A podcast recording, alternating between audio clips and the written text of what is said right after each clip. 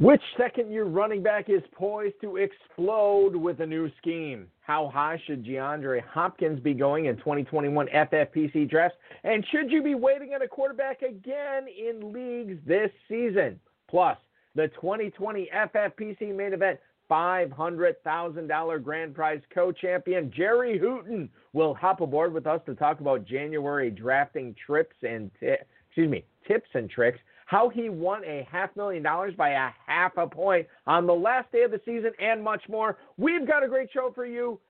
Ferrell Elliott is here. I'm Eric Balkman. Stick around. Your high stakes fantasy football hours. I can't stand the pressure. I've seen greater men than need a lesson. Make out of the lesson. Take the hit for Just it was right there in the dresser so easy. Pick me up, kiss me, and you squeeze me.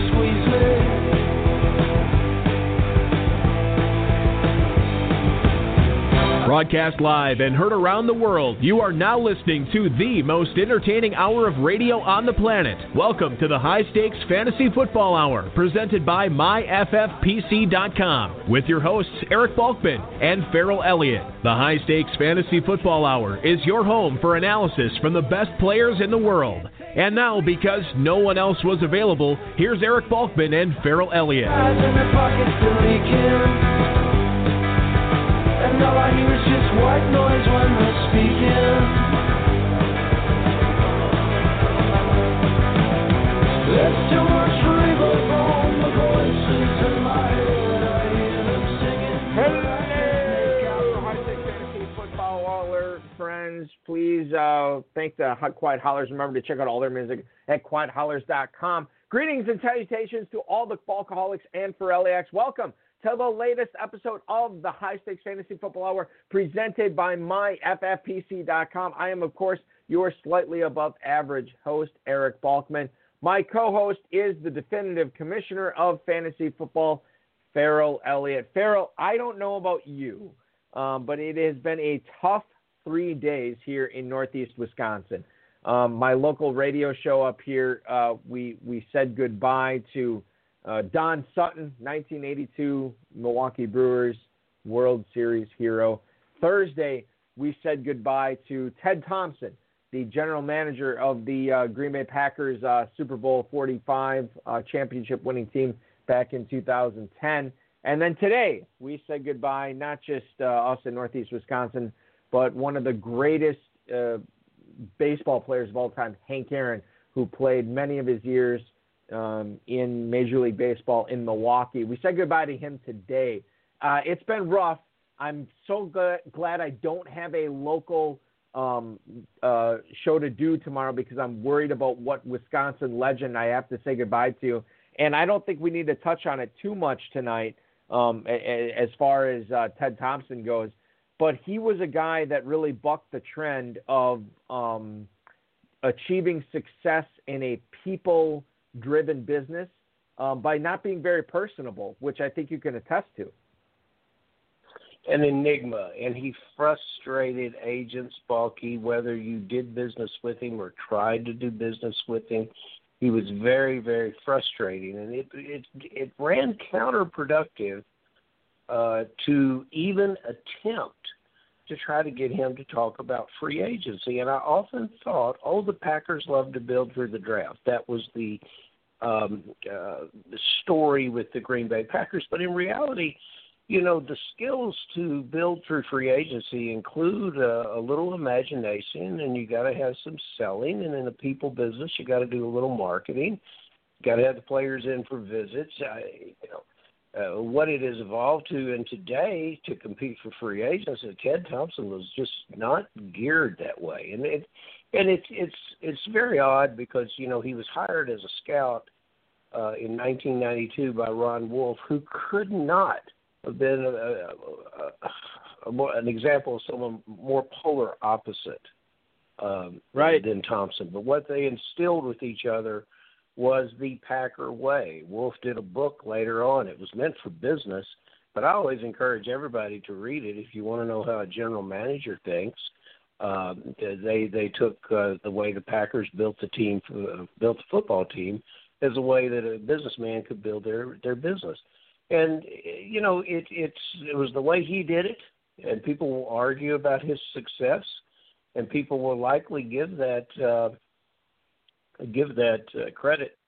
Uh, they'll they'll find a way to, to cede some of that credit to other people in the organization. But you know, he hired one of my all-time favorite uh, guys, Tim Terry, who's now instrumental in building the Kansas City Chiefs, and that was that was a hire that came from uh, from Mr. Thompson. So there you go. Good job. 23 years ago, the book came out, The Packer Way Nine Stepping Stones to Building a Winning Organization. Uh, Ron Wolf and Paul Attner double teamed that story. I know it's one that my father has uh, in his household. I have yet to read it, but I know that, that Ferrell is right in saying that this is not the way that you build uh, an organization to be successful in professional football. This is the way you build a winning organization, period. Uh, Ted Thompson came up through that um, uh, school of thought, and and certainly, um, you know, you look back on it too. Not that I want to turn this into a Ted Thompson show, but what what mm-hmm. he did um, was was was um, an incredible um, achievement in talent scouting in the NFL, which is something that is pretty rare in the NFL. Um, people get stuff so wrong so many times, and Ted Thompson did too. And and for by the way, let, let's just look at this for from an analysis standpoint. Ted Thompson was incredibly successful as uh, the general manager of the Green Bay Packers in I would say like the first half of his tenure. The second half, the back half of his tenure, wasn't all that great, um, but he did build that Super Bowl winning team in 2010, not only through the draft. You know, his first ever draft pick was Aaron Rodgers. He had a bunch of great draft picks. Um, you know, you think about Kenny Clark, Jamaal Williams, Aaron Jones, Rodgers. Uh, there's plenty of guys that that Davante Adams he drafted as well. He was very successful. Second half, maybe not so much, but we know he was battling some sickness. I was treated to a bunch of stories this week when um, the Packers traded down. I want to say in the 2017 draft, they traded out of the first round. Um, they ended up um, trading the pick to the Pitts, or to the Pittsburgh Steelers, who drafted T.J. Watt. Um, the Packers ended up getting Kevin King early in the second round, and that night, the night that the Packers traded back, where they didn't have any pick in the first round after they made that pick, Ted Thompson came out and talked to the Green Bay media that night and many of the people that I know who worked that night said it almost seemed like Ted Thompson didn't realize they traded down because his his mental health was deteriorating so much. He ended up mm-hmm. taking a, a back seat in the organization and uh, let Brian Gutekunst take over. And Brian Gutekunst has been responsible for sort of building this next Packers team that has a chance to go to the Super Bowl this coming uh, Sunday. Um, Ted Thompson, and I don't want to, you know, I'll, I'll kind of break it with this. Um, I was talking to a guy who covers the Packers, and I said, "Why isn't Matt LaFleur getting more coverage and Coach of the Year uh, when it comes to the NFL? It seems like everybody is talking about Aaron Rodgers as the MVP. Nobody's giving Matt LaFleur uh, Coach of the Year uh, votes, um, despite him leading the Packers to back-to-back 13 and three wins, uh, records, and and getting them uh, to wins all the way to the NFC Championship the last couple of years. And it's because Matt LaFleur is constantly deflecting credit. He's constantly deflecting compliments mm-hmm. in the media. And it gets to be a point where the media can't write about Matt LaFleur because he's always giving other people credit. Not only Ted, did Ted Thompson not talk about himself, he didn't talk, period. Um, and, and so we, we can't really talk about what he was um, in, in the grand scheme of things in the NFL because not only didn't he talk about himself, he didn't really talk of, about his fellow scouts, the players that he drafted, the free agents that he signed, of which, you know, everybody rips on him. Like, you know, he did sign Charles Woodson. He did sign Ryan Pickett. He signed players that helped the Packers win that 2010 um, uh, Super Bowl. And, and so, and I think that kind of goes uh, a little bit under the bridge that, that we forget about. But he was yeah. responsible for some free agency signings. And because – we can't really talk about Ferrell what he did as as a Packer because he did not talk about himself. He didn't talk a whole lot about the organization. Um, you know, period. It, it's difficult to talk about the impact that he had in Green Bay, but certainly the imprint as we look at this Packers Buccaneers game on Sunday, as we're going to talk about throughout this show, the imprint is still there. The imprint continues to be there in Green Bay. And Ted Thompson, although he died too young, we saw his fingerprints all over this organization for the last 20 years. Yeah, and they'll stay there too. I uh, I want to remind everybody too as we shift our focus to fantasy football, and we don't want to turn this into a NFL football program. But best ball drafts are live with the FFPC right now. Sign up at myffpc.com. Also go to myffpc.com slash dynasty for sale if you want to pick up some dynasty uh, fantasy football teams. And Lance Turbis, a former co-host of this show, will be on next week's RotoViz High Stakes Lowdown. Check that out, rotoviz.com slash podcast starting Thursday morning. I want to thank Football Guys, Draft Sharks, Roto World, and Rob for tonight's Fantasy Flash. Let's move on and keep it within the NFC North. Talk about the Detroit Lions, Ferrell. Dan Campbell is the new head coach for your Detroit Lions. He actually said this week, despite not hiring an offensive coordinator, he wants to use running back D'Andre Swift more as a slot receiver. This, according to Chris Burke on Twitter. Um, Dan Campbell had a very healthy, well, maybe unhealthy uh, uh, comments on, on what he envisions the uh, Detroit Lions to be over the next six years while he is in charge as the head coach. Um, he also did say he wants to get uh, he wants to get D'Andre Swift in space against linebackers. He wants to use him in the slot. D'Andre Swift was uh, the primary pass catching running back uh, in the second half of this past season.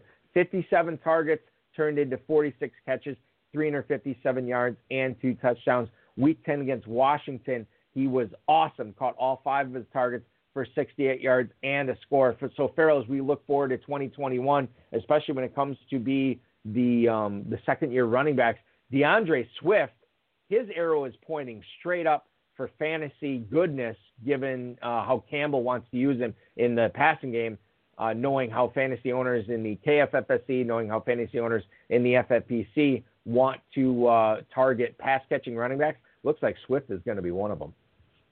No, it's a it's a draft dream come true for people who believe in Swift, and you know he's another one of those players that finished very very strong, Balky, and and Campbell has been right there to see every play and and every effort that Alvin Kamara has made in that New Orleans Saints offense, and you know he's he's got to have the recency of memory, and he's he's a journeyman player, uh, and and those guys often make best coaches. I mean, if you wanted something to watch in NFL television this week, this was the most entertaining press conference you could possibly get. Uh, and you know, he's he's he's straight out of Central Casting. Did you see the Did you see the full press conference?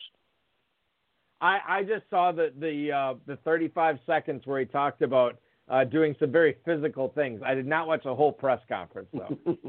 you would you would have think that Hollywood had unearthed John Wayne and, and brought him back to life, and and that, that's exactly what uh, you get. You know, this player, um, he's had success in the league. He's been around success both uh, as a coach and a player.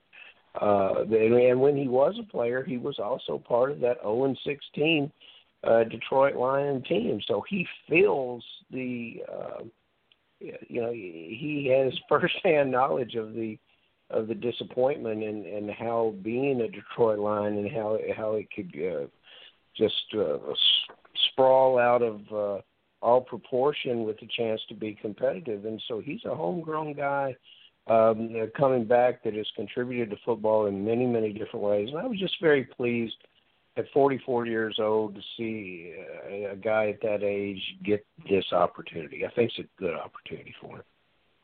Yeah, he has only been a head coach in 2015 when he was the interim for the Miami Dolphins. Mm-hmm. He's been an mm-hmm. assistant to the head coach, to borrow my uh, office knowledge. Uh, he was the assistant to, the head coach uh, for New Orleans for the last five seasons, as well as the tight ends coach there. Be very exciting to see. You know, I was, um, I, you know, just as as everybody knows, I'm a Packers fan. I was rooting for that for Detroit to hire the likes of Marvin Lewis. You know, these these uh, these uh, mm-hmm. mediocre head coaches in Detroit, you know, knowing that they would be playing against my Packers for the next several years. I think this is a good hire for Detroit and for the rest of the division, not good. We'll see what happens with Dan Campbell going forward there. Let's get into some player stuff that happened over the course of the last seven days, Ferrell, as it as it uh, works out to um, fantasy football analysis. I want to kick things off with A.J. Brown in Tennessee. Terry McCormick on Twitter said that A.J. Brown has had surgery on both his knees. Now, Brown said back in week two his season was supposedly going to be done, but he played through the pain all through the entire season. He get ended up getting 70 catches for just over a thousand yards and 11 touchdowns across 14 touchdowns. Pretty incredible the season he had if he was in fact supposed to miss the entire season after week two when it was originally reported as a bone bruise by the Titans. He does have several months to get back to full health. Corey Davis is going to free agency. Jonnu Smith is going to free agency. A.J. Brown will be 24 years old when the season starts. Ferrell, after the FFPC 2021 drafts kicked off, we have noticed that uh, that A.J. Brown is uh, currently going as an early third round pick as the ninth receiver off the board. Given his off-season surgery, is that a good spot for him to be at, or should we be dinging him even more than we are right now? No, those guys that are picking him in the third round are getting a significant bargain. Bucky, this is this is perhaps the the the realization of this story makes me appreciate this player even more. I and now he is freed from the Arthur Smith offense, which which is is a very exciting opportunity to see what happens with him um, with a properly used Derrick Henry in that offense, I believe what we're going to find is is the tight end and the other receiver Davis uh, return to the Titans, um, and uh, the quarterback is the, the quarterback is falling in line with being comfortable with the position and and doing what's expect. I expect him to continue to grow. So in, in Brown's situation, this is about where he will go the people are getting, the drafters are getting a huge bargain of this player. You know what's what's so great about this guy is after he catches the ball, how he runs the ball. One of the common words bouncing around every analyst is he runs angry. Well, you know, they talk about running backs running angry. You don't hear them talking about receivers that run angry. But this player looks like a running back after he catches the ball a running back with very, very good speed and balance. I love this player. I would want to get him on every fantasy team that I have. Grab AJ Brown now while you can, says the commish. And given how my dynasty teams have ended up going forward into the 2021 season, I am inclined to agree. Um, I have this guy everywhere. He is not uh, his his off-season surgeries are not enough for me to to shy away from Brown unlike maybe another receiver that we're going to get to a little bit later on in the program in the NFC South. Before we get to Jerry Hooton, the $500,000 grand prize winner in the FFPC main event, one other thing I do want to touch on real briefly is the Baltimore Ravens personnel decision to waive Mark Ingram, according to ESPN. If you remember, Mark Ingram signed a three year deal. This uh, waiving comes after two years into that deal. And it's it's kind of bizarre. Normally we don't see big time player releases prior to the Super Bowl, but we have seen it with Mark Ingram this year. He is uh, subject to waivers. It's unlikely that we see anybody claim him until later on in the off season. He was supposed to be making $5 million in 2021. That $5 million is now cap space for the Ravens as they try to formulate their team going ahead for this upcoming season with the expected lower salary cap because of uh, COVID uh, and and no fans in the stands as as everybody tries to get under the cap with the NFL. Um, you know, he's 31 years old. He was a healthy scratch in four games out of the last five for Baltimore this year. They already have J.K. Dobbins. They already have Gus Edwards. Ferrell, as you look ahead to 2021 drafts, J.K. Dobbins is getting a lot of love among FFPC drafters being drafted at that 2 3 turn right at the end of the second round as the 12th running back selected. You know, given the fact that, that Dobbins historically has not caught a lot of passes um, in his NFL career, are you looking as Dob- at Dobbins as, as maybe a fade for you, a guy that you're not targeting at that 2 3 turn, or does he represent a value for you there?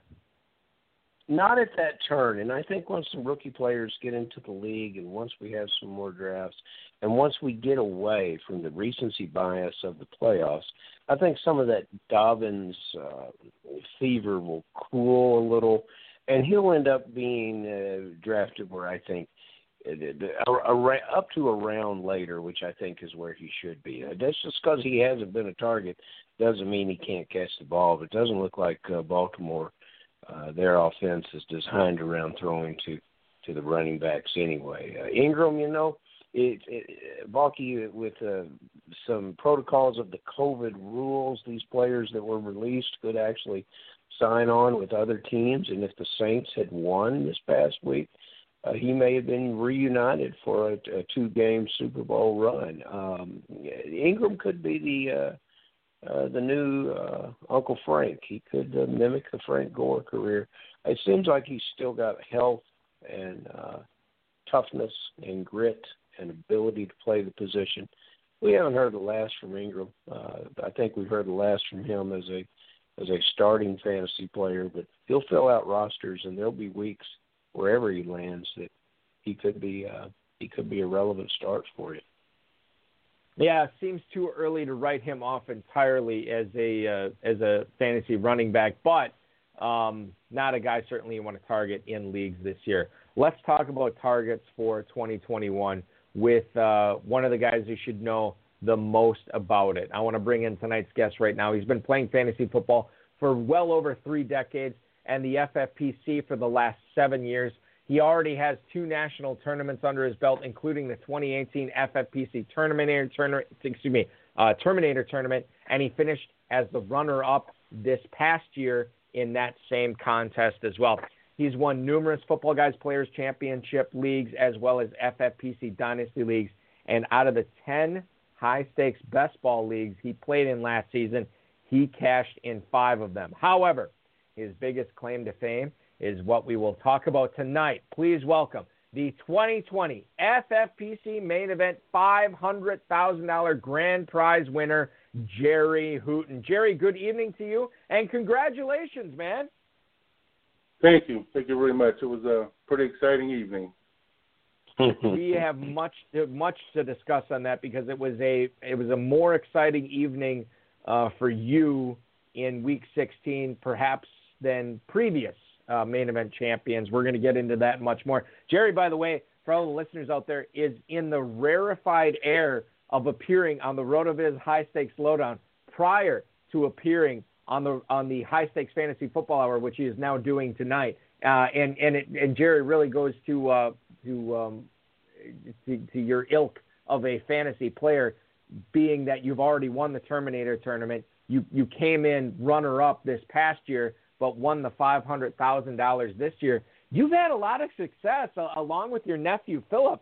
Is there a secret here, or is this just, hey, we grind, we work as hard as we can, and we happen to get lucky with a with a couple of lineup decisions here or there, but because of our you know studiousness to the game, we end up putting ourselves in some pretty fortunate positions. How do you explain your success in the high stakes sphere over the last you know ten years? I think uh, Well, these tournaments, all you try to do is, is just get there. You know, in the main event, you just try to get into the play. Try one, two seed or win the league and get into the, the tournament.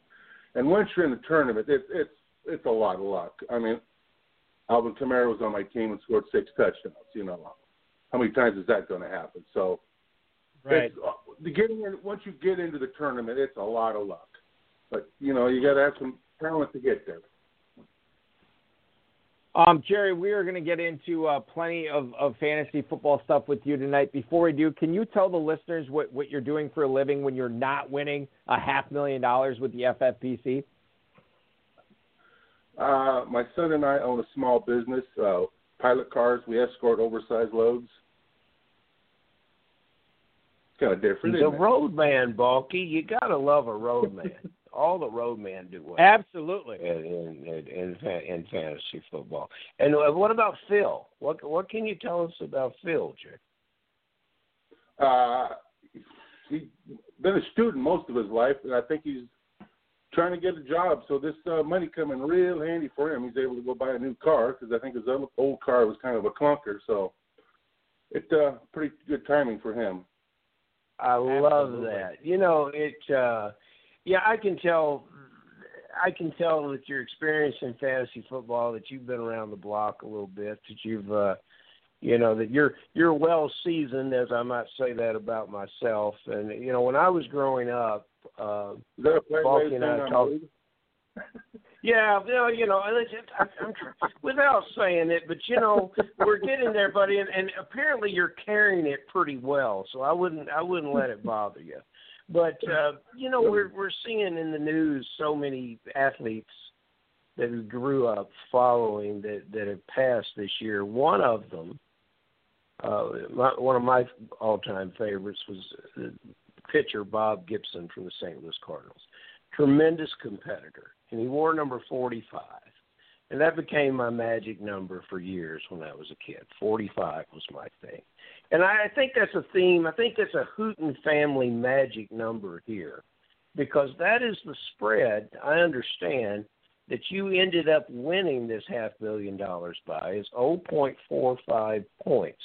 And you scored in the final weekend. And I had four teams last year. I never got a 200 point. 200 points would be great for me. 256.45 was your score. Now, you might have had Kamara score six touchdowns, but that didn't get you all the way to 256. And I kind of believe that people make their own luck. So I'm appointing number 45 as the Hooton family magic number.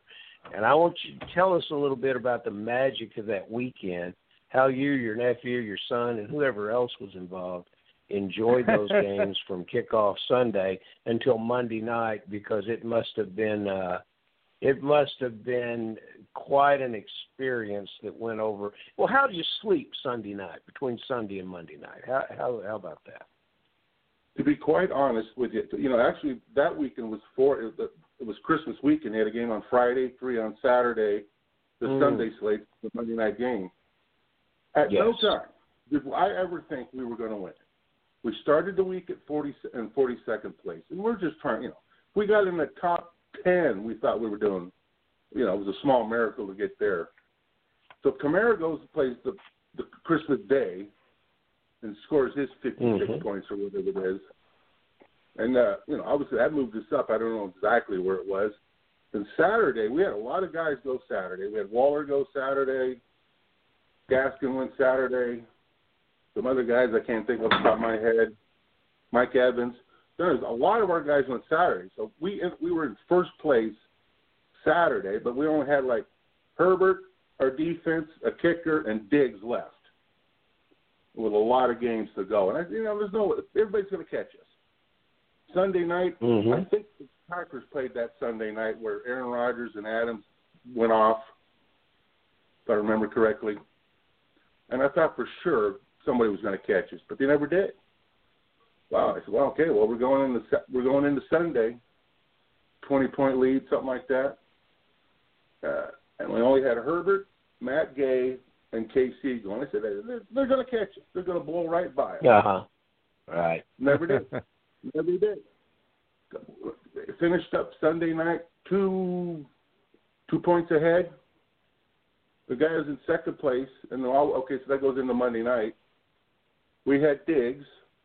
He had Allen, Josh Allen, and the kicker, uh, uh, Bass. I said, you know, Uh-huh. and we're two points ahead. I said, there's no way we're going to hold them, hold that off. There's just no way. And sure enough, the game starts.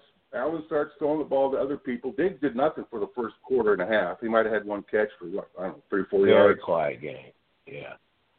He threw a touchdown pass to the the tight end, and I, I'm just at the time I'm just thinking, okay, let's, let's hang on for a second. That was the whole thing all night between Philip and I. Was just let's just hang on for a second, take the hundred thousand, and be tickled pink. And second half of the game, Diggs goes off, catches three touchdowns. And you know, every pass Allen threw was the Diggs, so we just kept gaining on this guy. The second place, get this guy. You talk about a bad beat. The guy who came in second place, I feel sorry for him. I hope he didn't, you know, do something drastic because you talk about an ugly beat for a lot of money. I mean, you know, the last play that Allen and Diggs played, we, you know, we get up, we we score, score the touchdown. Phillips something on the phone with each other. Phillips says, "Hey, uh, did that put us ahead?" And I clicked the thing. I said, "Man, we're in first place." And Phillips said, "Well, he's got the kicker. The, the kicker point, you know, because the extra point puts them ahead." Oh my oh, So, goodness. we, we, you know, I, I don't know if the kicker is in there yet or not because he had Bass.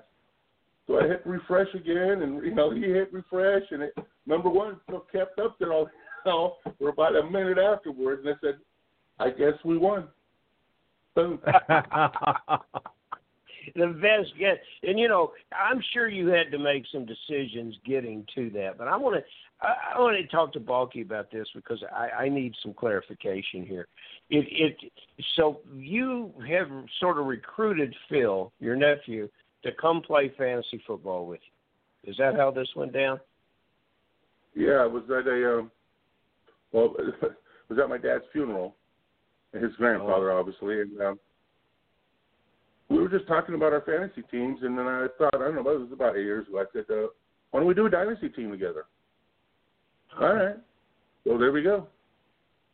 We're off and running. And I love- from one I love a great- to- that we do, we do Uh, over 200 teams a week of the season now.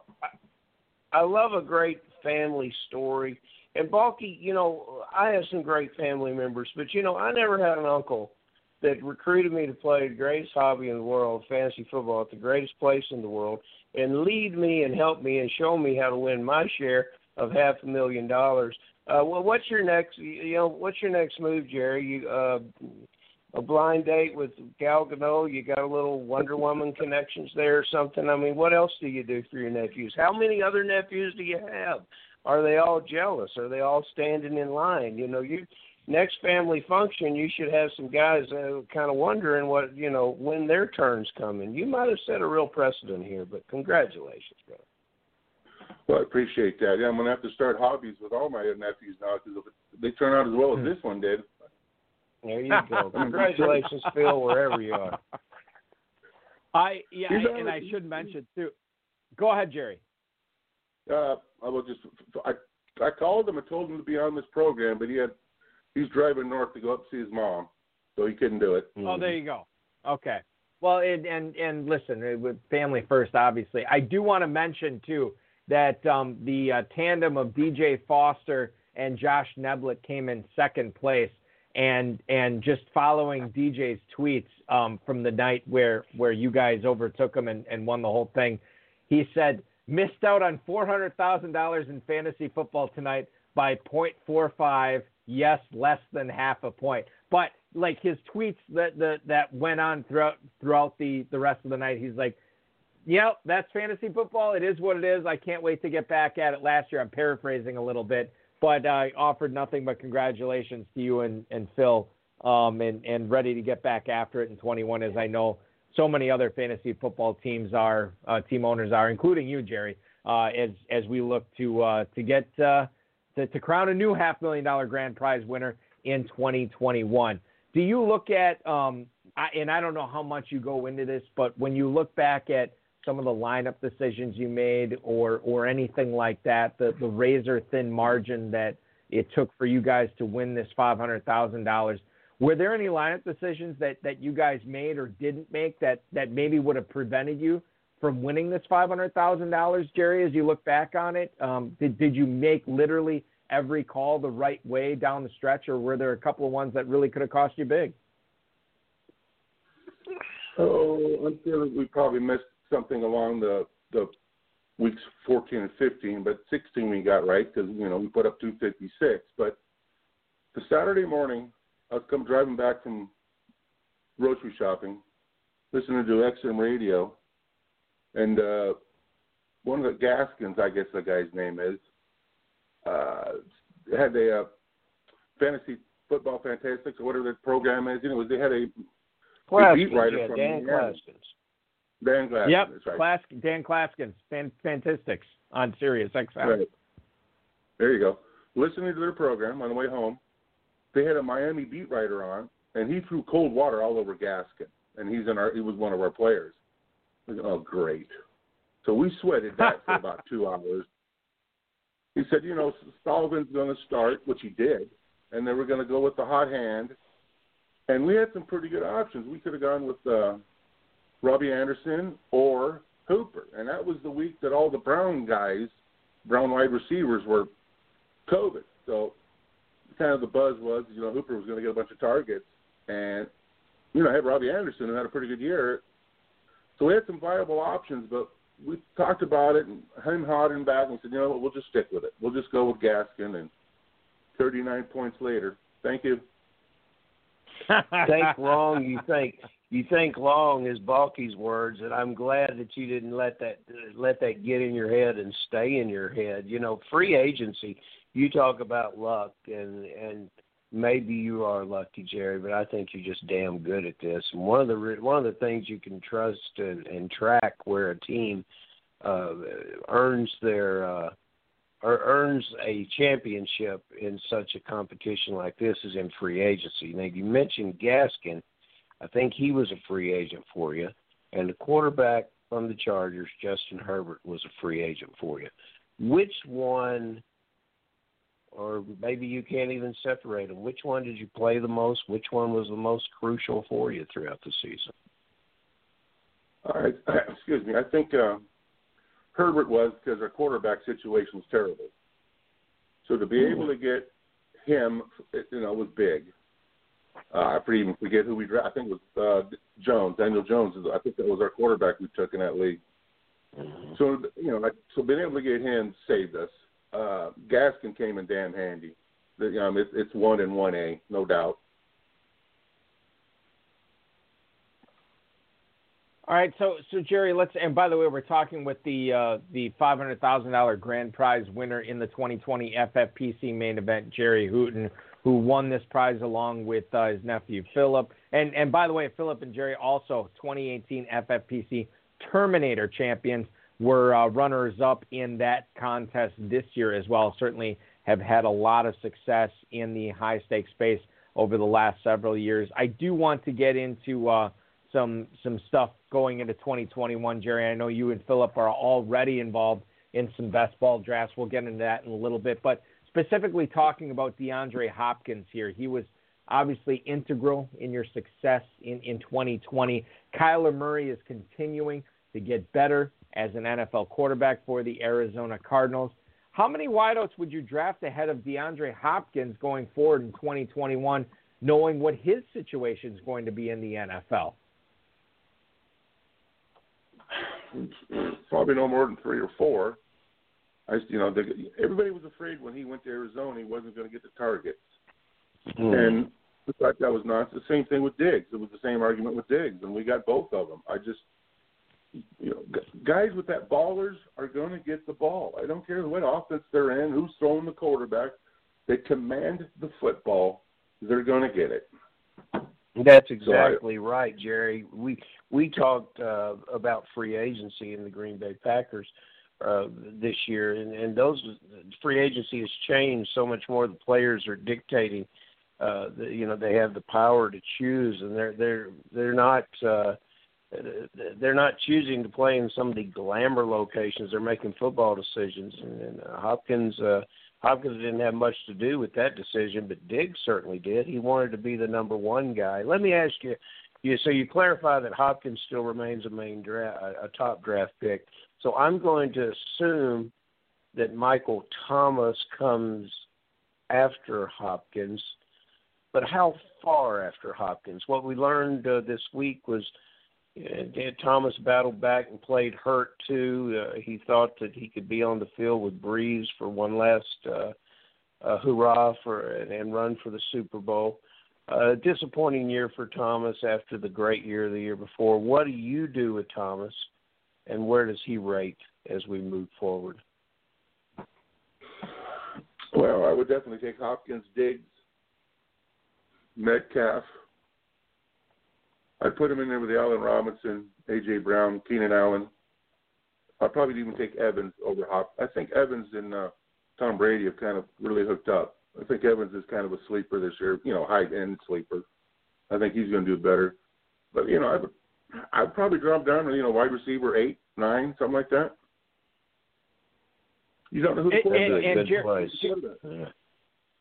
Jerry, how much you know does the uh, no, how much does the, the knowing that, that Thomas is going to, or at least be expected to have multiple surgeries uh, this off season, and the fact that he is going, you know, probably going to have a new quarterback next year, are, are those the two biggest factors in bumping him down you know, behind guys like Hopkins, Diggs, Adams, Hill, so on and so forth?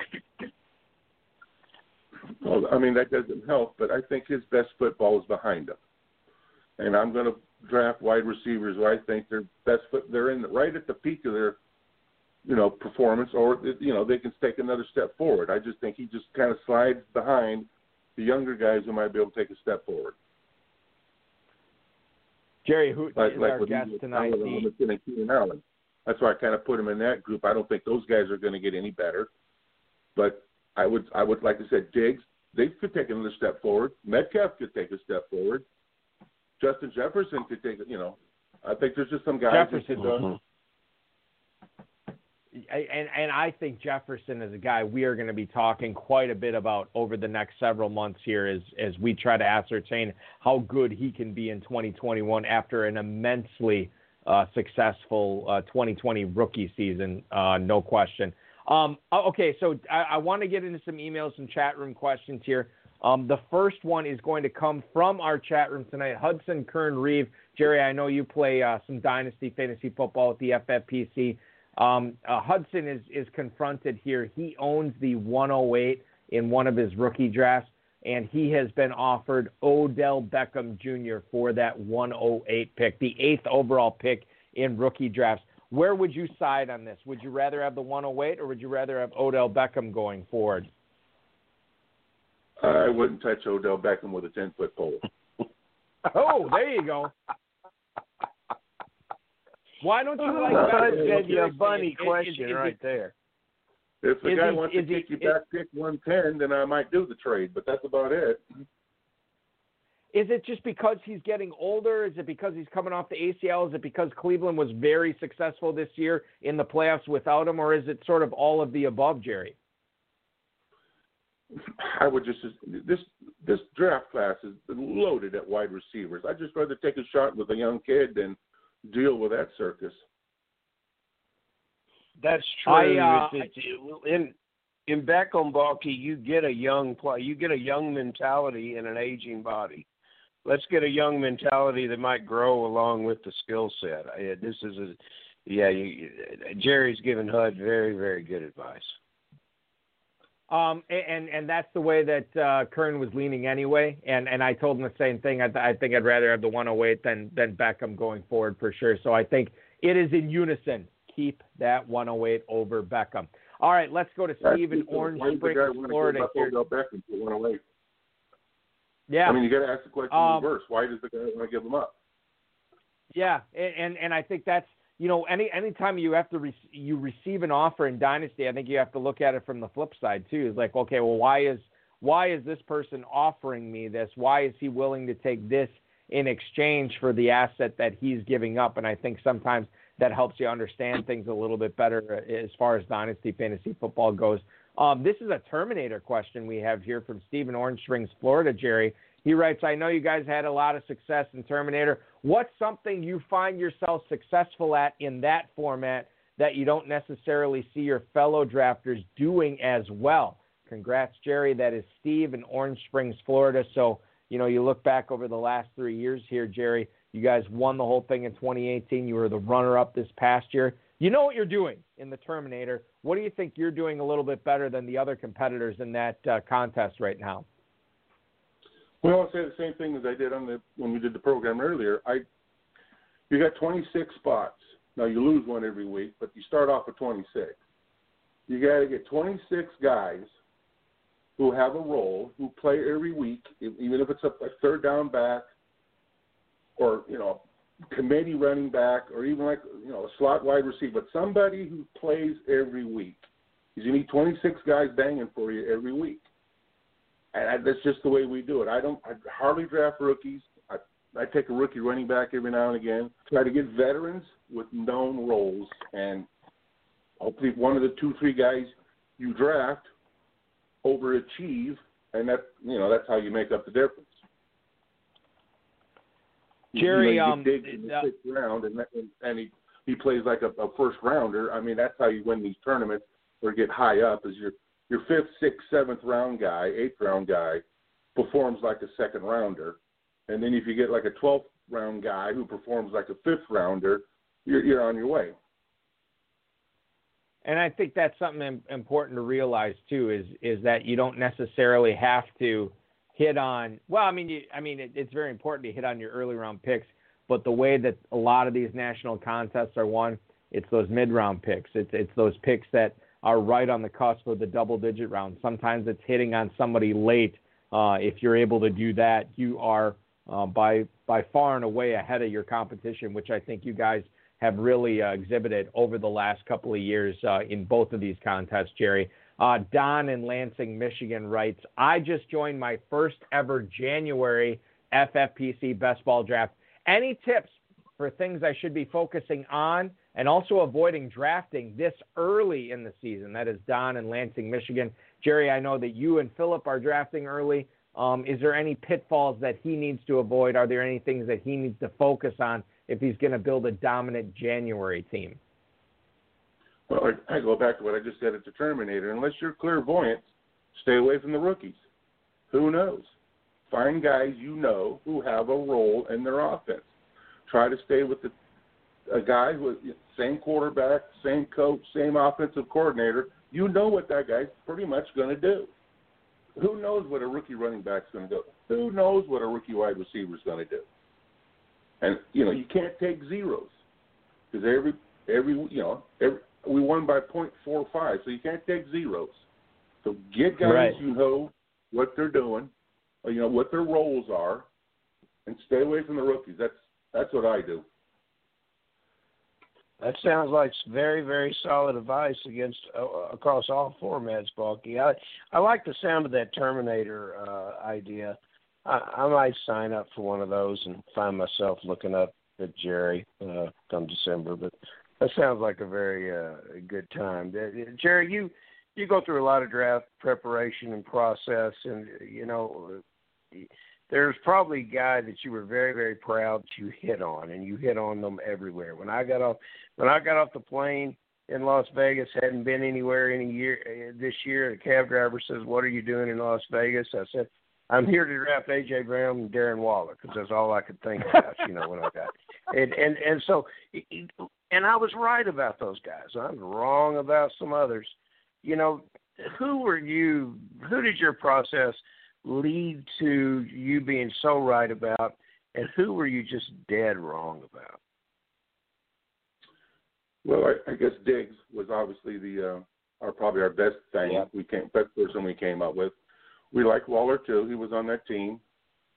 uh, I just you know Diggs to me is just a baller, and he was going. Mhm. I know everybody thought that Allen couldn't get the ball deep, and you know found all kinds of different reasons not to like the guy. And I just said the kid's a baller. He's just going to command the football. There's nobody else on that team who commands the football, and we were right there. Uh, I liked Waller. I thought he was, you know, everybody didn't like him. A lot of people didn't like him either. Ah, he can't get the same targets. That was the fluke. Yada yada yada. Who on that team in the passing game commands the football? Nobody but Waller. So I just say he's going to get his, he's going to get his shares. I like Hopkins. It wasn't that he was that cheap, but uh, quarterback Right. Daniel Jones on that team. That team was ugly, except that, you know Herbert bailed us out. Uh, rookie quarterback, and that was Philip gave me crap all year long. you got a rookie quarterback. That's like you didn't take rookies. I love that. And you know, listen, listening to you break that down, it reminds me of something. I've had the the thrill of being an NFL player agent for 37 years, ever since I came out of college, and I've watched people stay in the industry for all these years, and I've watched them come and go. And in the scouting world, when you have scouts that talk about all the things they don't like in players versus the scout that always finds something positive in a player and knows how to build on those positives and separate players by the by the positive attributes they have. Those are the scouts that 37 years later are running teams or still employed. And it, it seems like that's the same way in fantasy football. I want to listen to guys tell me about what they like, not what they don't like or what bothers them or the uncertainty or what they're scared about. And I heard that commentary of Diggs uh, also. They didn't think that uh, deep routes that Josh Allen could get into football, which means that they know nothing about Josh Allen. His arm as a howitzer. You did a great job with this. I you I can't wait to ask you my next question, but I'll cede one to Balky. Well, look, before we get into the fantasy football analysis, Jerry, do you and Philip have any plans on on on how you're going to spend that five hundred thousand dollars? Have you earmarked um, those funds for for a, a purchase already, or is it going to be savings, investment? What are what are you going to do with that cash? Um, I'm going to start uh, putting down payment on some uh, real estate in Las Vegas. I think that's a there you go. depressed in the housing market, and uh, I might buy some rental houses down there. I love. I don't know. I love that. I'm That's going to buy a car and uh, bank the rest. I guess I don't know. Well, listen, uh, if you're renting if you're renting properties in Las Vegas, uh, I'm going to hit you up here coming up in the the latter part of this coming summer, in the early part of this coming fall, because I know I will be in need of lodging uh, when I go out there for the uh, 2021 FFPC main event, and hopefully we'll see you out there, Jerry. No question. Before you've been very gracious with your time, and I really appreciate all your insight. We do want to ask you one final question, or at least Ferrell does, right before we let you go here tonight. It's it's my gift of doing the show, Jerry, and with you, it really is a gift. We and Balky has a theme. He wants to look into August of uh, 2021, September of 2021, and I want to hear who you think may be overdrafted. No, I'm not talking about now. I'm talking about what you think the hype that may build to someone that that will make them overdrafted in this this coming year. And then I want to I, I want to picture you wearing a Rams uniform, and you're going to see a, a player that slips, and and Team Hooton comes up here and scoops and scores with a player in the double digits because I want to listen to what you say and remember because I'm going to be drafting in September too. Uh, that's right. I don't even know why I'm talking to you guys. You guys just beat me last week. That was unkind. um, and you made us look bad in the process. You couldn't have kept it, you know. Some of my hopes and dreams. Well, you, up to one you still have a half, You had but to Jerry, me you right out have of the get go. you have a I half do believe dollar we struck a nerve. I do believe there's a nerve that's been struck. Been struck. Uh, players, I don't, I don't know have anybody. I'm, gonna, I'm fading per se. I don't like Elliott, Ezekiel Elliott. I guess I wouldn't. You know, I take a lot of people over him nowadays. Yeah, I don't like anybody named Elliott. I uh Courtland Sutton, I think could bounce back and have a you know, I know he was hurt all last year, but here's a guy I would take look at late. DJ Chark, I think could uh bounce back and do some do some damage. For the two Yeah, wide receivers I kinda Lawrence. like late. Yeah, you never know. I mean it's kind of a risky. I think Marquise Brown, I know he kind of came on late last year. I think that may continue. I think with with the, this quarterback getting better, I think uh, Brown's just going to get better too. Uh, some deep, I like Preston Williams as a deep sleeper. Uh, the kid in Indianapolis, I can't think of his name now. Michael Pittman. Campbell. The receiver kid? Oh, Parris Campbell. Campbell. Parris Campbell. Oh no, uh, Pittman. Pittman. Michael Pittman. No, I'm thinking of Campbell, Parris Campbell. Okay. I'm thinking some, you know, some guys you can take late in best ball leagues and it'll kind of help you. Uh, the kid in uh, Detroit, Cephus, kind of like him. Quintez Cephus, Wisconsin, former Wisconsin Badger. Absolutely. Oh, now I don't like him now that you told me he's from Wisconsin. Yeah. Scratch that. no, he's, a, he's a hell of a good blocker, Jerry. He's a great blocking wide receiver. You know, you know you the thing spoiled is, the list, Balky. It, it, well, the thing is, like you look at Detroit, Stafford could be gone. I don't know what's going to happen with Golladay, um, but Marvin Jones could be gone. Could be completely different now that Dan Campbell's taken over. We're still waiting on an offensive coordinator there, but Cephus certainly could be again a late guy in best that really helps you down the road, as as Jerry is saying here too with with Cephus. Despite that, uh, he he played his uh, college ball at uh, at Wisconsin. Hey, if it helps you win five hundred thousand, you know it's a hurdle you can you know you can live with it. yes, yeah. Oh, there's plenty of college teams Well, before you like, buy but- all that, uh, Balky, I got, I got, I got to tell Jerry before you before you buy all that real estate and bank all that money, and and uh, before Phil buys the Maserati, uh, to save a little money to come down here to Kentucky. It's not very expensive. You'll love playing down here, and you'll get to go. You'll get to go head to head with Balky, and you can let him draft his Badgers, and you can take uh, everyone else, and, and we'll see how it works out. Jerry, it's a Well, win-win that's- situation for you. Did, uh, Jonathan Taylor? Jonathan Taylor was a Badger, wasn't he? If I remember He was a? Badger, indeed he was. Yep. Yeah. Well, there you go. I think that kid's going to be uh, something special.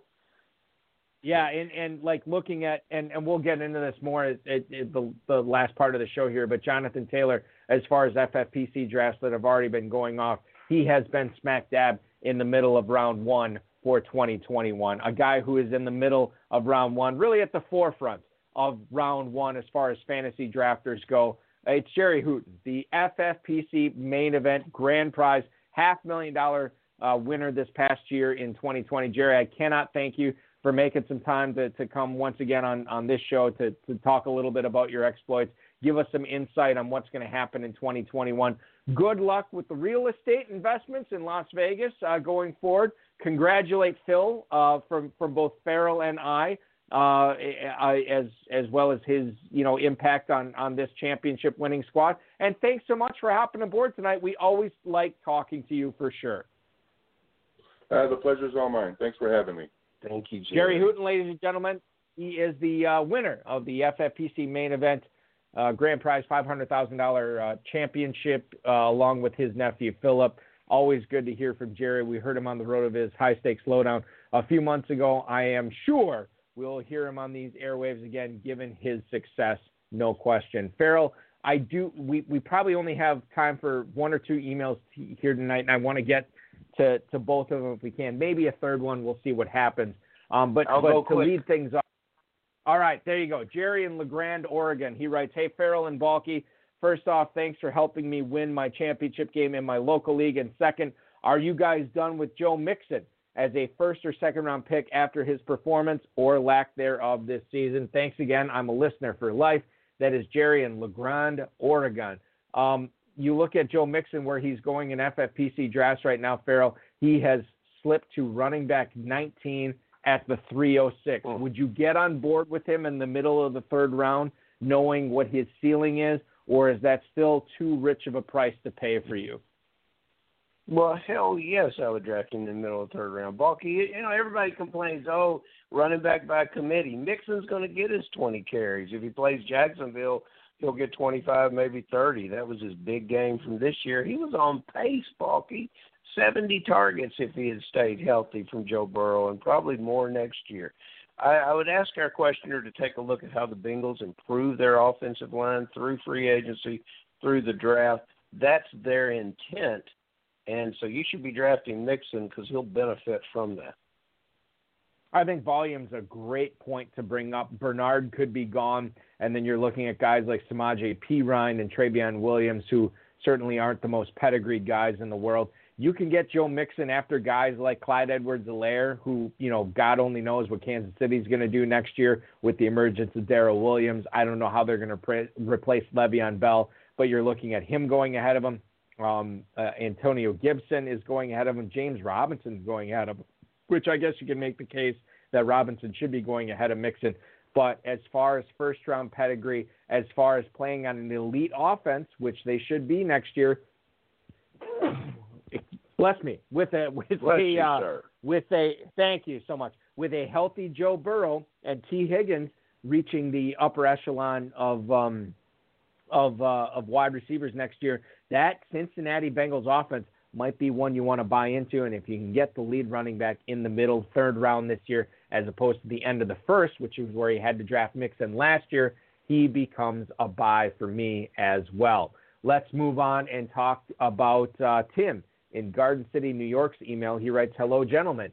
After you saw what Patrick Mahomes, Kyler Murray, Aaron Rodgers, and more did this season, are you still willing to wait on quarterback next year like you have in years past? That is Tim in Garden City, New York. Well, and I'll, I'll preface this by saying Aaron Rodgers was not a high Mhm. draft round pick uh, in, in 2020. He was drafted as like a QB 10, QB 11, QB 12 after a, a somewhat underwhelming 2019. Now, Mahomes and, and Murray were up there for sure. You look at how drafts have been unfolding this year.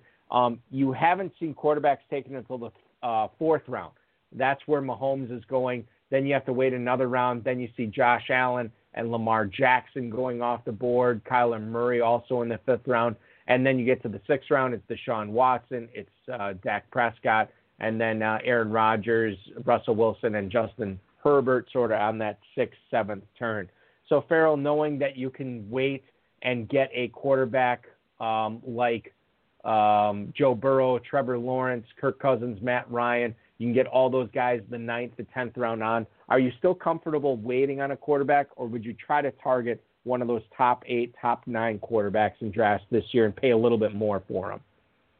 Mm, you put Cousins and Ryan in with two very attractive young players. You must you're you're going to draft at your own peril if you don't find quarterbacks that can beat the opposition with their feet or quarterbacks that have such an elite receiver corps and play in special situations where they're going to have to really spin it and throw it 40 times and 45 times a game to compete. Those are the two things you should be looking for. What Balky just said at the running back position, as far as, as how often you get the ball, it's the same thing about the quarterback. How often do you throw the ball? You need efficiency and you need opportunities at the position. And if you can get a guy that can run, then you've got the magic. Then that's why Deshaun Watson was at the top three. Uh, was it was in the top three at almost all important passing categories this year because he has all those qualities. Plus, he had to play catch up football because he was largely their the key to their team and their offensive weapon, and they were uh, trailing so often. Yeah, you, you you get a guy with weapons, you get a guy with talent, you get a guy with a suspect defense. Man, that is just the chef's kiss of quarterbacks that you want to target after the elite ones are off the board, and certainly Watson fit the bill. Maybe he fits the bill in 2021 like he fit the bill in 2020. I apologize if we could not get to all your emails this week. We will get to them next week as we preview the Super Bowl. Ferrell, um, before we sign off, and I forgot to ask Jerry about this you have any predictions on uh, final scores and as far as what teams you think will be in the Super Bowl after Sunday's games? Oh, after Sunday's game, this is a this is really a tough one to call. You can jump back and forth. Uh, the lines have remained constant at three and three and a half. Uh, this was certainly, I will say this about our playoff challenge. Uh, this was certainly not the matchup I was expecting because uh, I suggested uh, Tonyan as as my Packer uh, if I was going to mix with other players when I could have had Adams. If I knew I was going to get the Tampa Bay defenders, uh, they have been smoked by the double move, and the king of the double move is the wide receiver Adams, and I think that's what leads Green Bay to the the, the final touch of victory, and that's going to be such a great a competitive uh, offensive game. I would be interested to see if you feel the same way or if you're expecting a big Packer win. On the uh, Kansas City side, um, and with Buffalo, we're looking at a we're looking at a team that just knows how to win. And it would break my heart to see that uh, Buffalo did not come out and and keep pace with the Kansas City Chiefs and their offensive juggernaut. So there we got the juggernaut word in. But you know, uh, the the question here is is not the, the concussion, which he's he's cleared protocol. Mahomes is going to play. You always want to be careful that you, you don't get another hit to the head and, and risk uh, being concussed again. But the situation with that toe, that uh, you know, that's yeah. that's what has me the most concerned because uh, quarterbacks got to have their footwork and they got to be able to, you know, they, they got to be able to uh, push uh, uh, through off the leg and through the feet. Everybody knows that. And when you when you begin to when you when you're not able to do that, uh, those things, the element of Mahomes' passing game, which has made him famous and made him unique, uh, becomes somewhat suspect and somewhat mitigated. So that's my concern about the Kansas City game. I don't, I'm not particularly concerned about the running backs. Uh, whoever plays with with Kansas City, uh, you know, they've got they've got a great offensive coordinator and a great head coach that knows how to move the ball. even on fourth and one with a backup quarterback. Balky, what do you think of that? Well, I listen. I am with you on on uh, the the Mahomes toe thing. You know, because that would be my concern as well.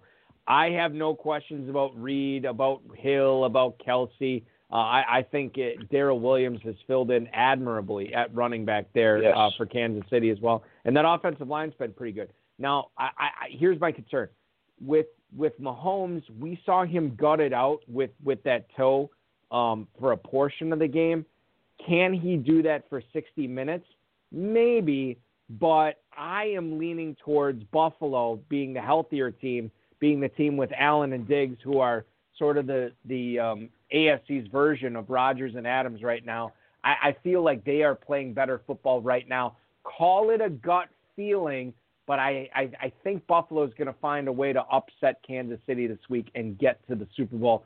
Even though I'm, I, I think Kansas City is the more talented team, I think Buffalo's playing at a better level and a healthier level right now. So I think they nip Kansas City by you know three or four points to get to the Super Bowl. As far as the NFC goes, I, I think there's going to be a you know much has been made about the wind and the winter and the snow and the cold. Mm-hmm. Uh, you know that that that's something to be said for, in Green Bay.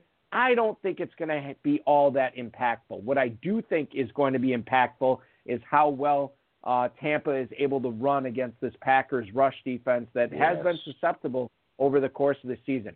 I think they do rush for well over 100 yards between Jones and Fournette.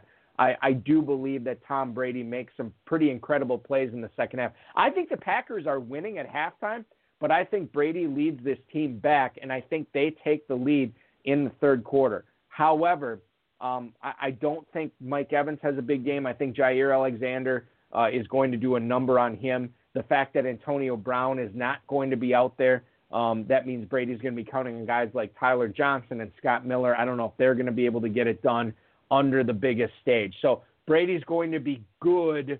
Rodgers is going to be great. I think the Packers pull this game out in the fourth quarter. I'm thinking like 32 25, something like that. And I think we see a Green Bay Buffalo Super Bowl. The one thing, Ferrell, I am sure of regardless of who wins these games. All four of these teams very deserving to get it to the Super Bowl. All four of these teams are in virtual coin flips as far as how they will do. It just means that you and I and everybody else are going to be treated to two awesome conference championship uh, matchups on Sunday, and I can't wait to see them. The greatest matchup of quarterbacks and coaches that I can ever remember uh, getting down to the conference championship games. This is going to be a thrill to watch. Balky, you summed it up beautifully, and uh, it doesn't matter how it works out. We're in we're in store for a great Super Bowl too. Yes, we are. We are indeed, and I can't wait for um, the 2021 version of the Kentucky Fantasy Football State Championship as we look forward to that and utilizing what we see in these conference championship games and in the Super Bowl to form our opinions and to draft in uh, in those leagues as I'm looking forward to right now. You can check out all that information at kffsc.com. Ferrell can't thank you enough for hopping aboard with me on another Friday, and we will talk to you next week when we know who is going to be in the Super Bowl. We'll give a quick preview on that as well. Be good, my friend. We'll talk to you again soon. Have a great weekend, Balky. Ferrell Elliott, ladies and gentlemen, you follow him on Twitter at jfarrellelliott. You follow the Kentucky Fantasy Football State Championship on Twitter at KFFSC, and you check out Kentucky Fantasy Football State Championship on the interwebs at kffsc.com. Thank you so much for hanging out with us this week on the show. I want to wish a happy birthday to both Josh Radzak and Tom Yates, guys who have uh, been integral in uh, the FFPC's success the Football Guys Players Championship success over the last several years, both celebrating a birthday this week uh, today, um, which is awesome to uh, to always talk about as we move on through the end of this show. I want to thank Jerry Hooton. I want to thank Ferrell Elliott. I want to thank the FFPC Rob Bryce. And of course, each and every one of you for listening to this live or listening to the podcast later on. Remember, the high stakes lowdown will be new next week, Thursday morning, with Lance Purvis. He was in the first 2021 FFPC Best Ball Draft. We're going to talk about his uh, his picks there, surprising ones. We'll get into that at rotoviz.com slash podcast. Uh, also, next Friday, 10 9 Central, the 2020 FFPC Pros versus Joe's overall champ, And Hudson will be on the show. Enjoy the game. This Sunday. has been another episode of the High Stakes Fantasy Football Hour, presented by MyFFPC.com. It was broadcast live and heard around the world. Balky and Ferrell will be back next week with more analysis, interviews, and advice from guests much smarter than they are. Thanks for listening, and we'll talk with you again next week.